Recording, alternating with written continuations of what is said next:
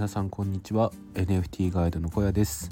この放送は NFT の始め方から楽しさまでを伝える NFT ガイド小屋がお送りします。今日は小屋ブログの使い方についてお話ししたいと思います。はい。えー、っと今日も雑談から入りたいと思います。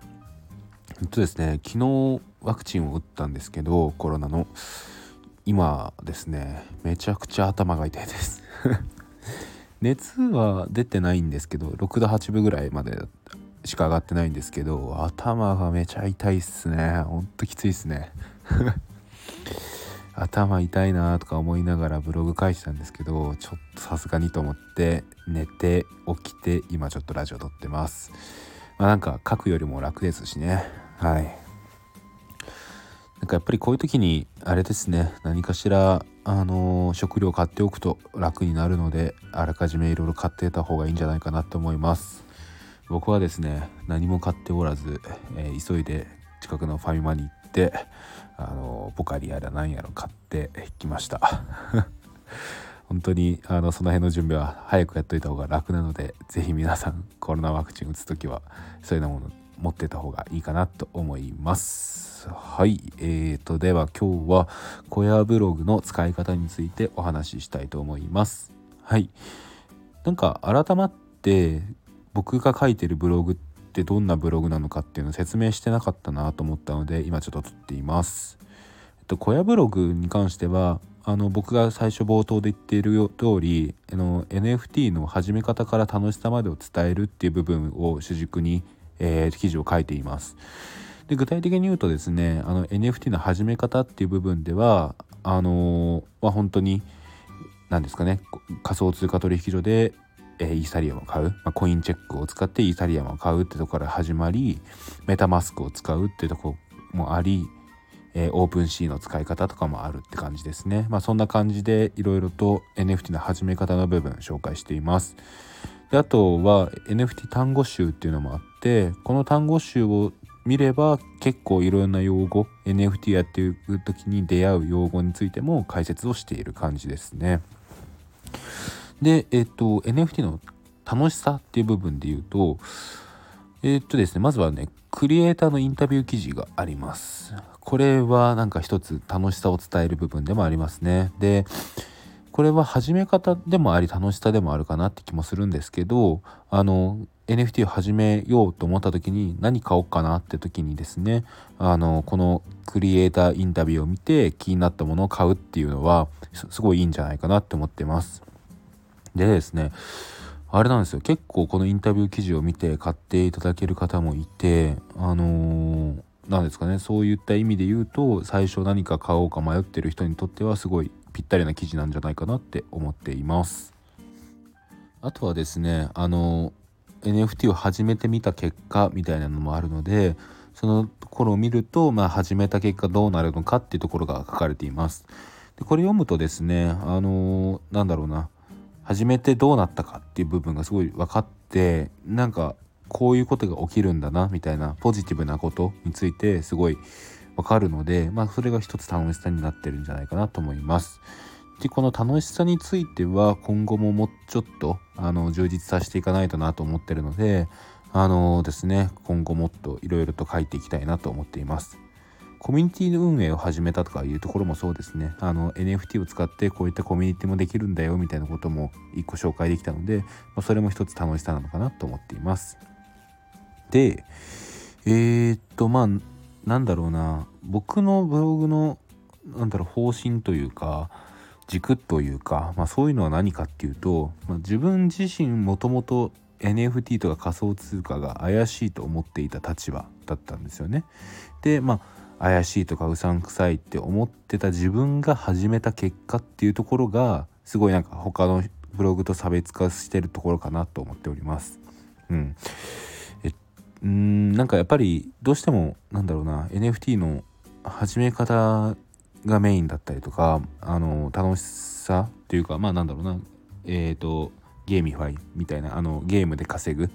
NFT で稼ぐみたいなところがこう書かれてる中で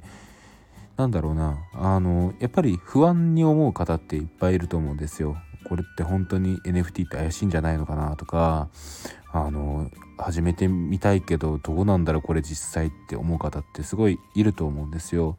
でそういう方に届けたいなって思っていますね。うん、なんかそれはまあやっぱり僕自身がちょっと NFT とか仮想通貨ってどうなのって思ってたところがあるので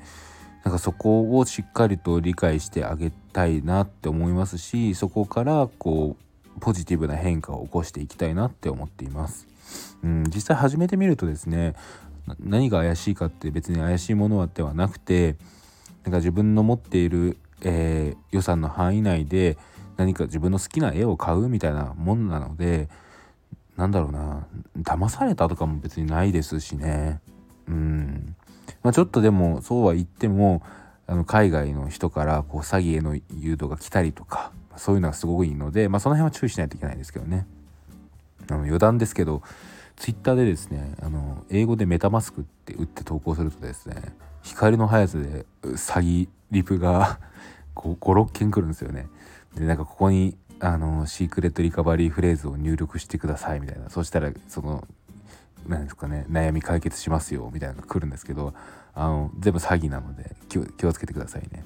シークレットリカバリーフレーズをしてちゃうとウォレットの資産全部取られちゃうんでそれは本当に危険なんで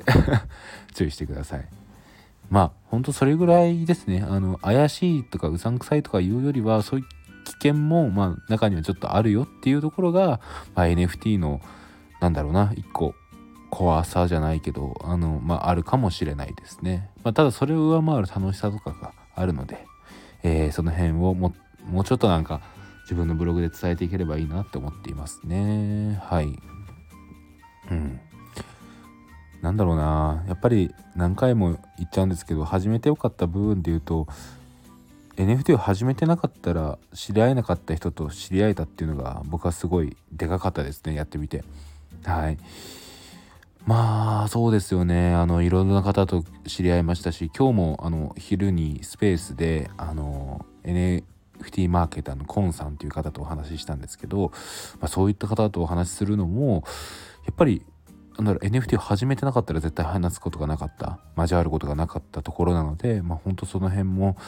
NFT がつないでくれた縁だなってつくづく思っていますね。はい。こんな感じかな。あの小屋ブログは随時こう更新していくので皆さんチェックしてみてください。今はですねインタビュー記事第3弾を書いております。明日には多分投稿できるんじゃないかと思っておりますがちょっと遅れてしまったらごめんなさい。はい。そんな感じですかね。今日は8分。ちょっと短いか。うん。ちょっと雑談しようかな。なんかあのスペースさっきやったって言ったんですけどスペースやるとフォロワーさんが増えますね。俺はなんかびっくりなんですけどやってる間に8人ぐらいフォローしてくださってスペースすげえって感じですね。なんだろうなコンさんの効果もすごいあると思うんですけど話していく中で8人ぐらいフォローしてくれましたね。これはなんかすごいすごいなと思ってます。でも僕自身すごい話すのが好きなのでスペース積極的にやっていきたいと思ってるんですけどなんか今後あのコミュニティのザ・シティの運営とかについて話す時も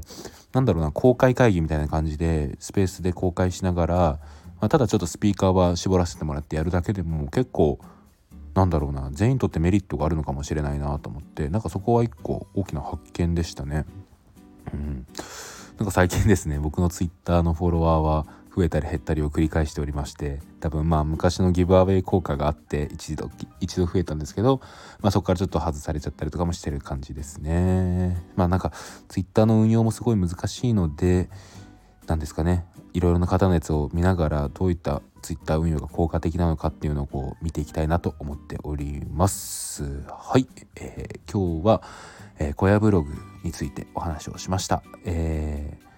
お話の通り、えー、僕はラジオの他にも小屋ブログというブログをやっております。えっ、ー、と Google で検索すると1位に一応出てきます。小屋ブログで検索すると1位に出てきますね。で、えっとまあ結構、えー、見ていただいていて始め方の参考になったとかわからないところが解決できましたみたいな声もいただくことが多いです。えぜひ小屋ブログの方も覗いてみてくださいはい。では今日のラジオはここまでです。ここまでのお相手は NFT ガイドの小屋でした。それではまた明日。バイバイ。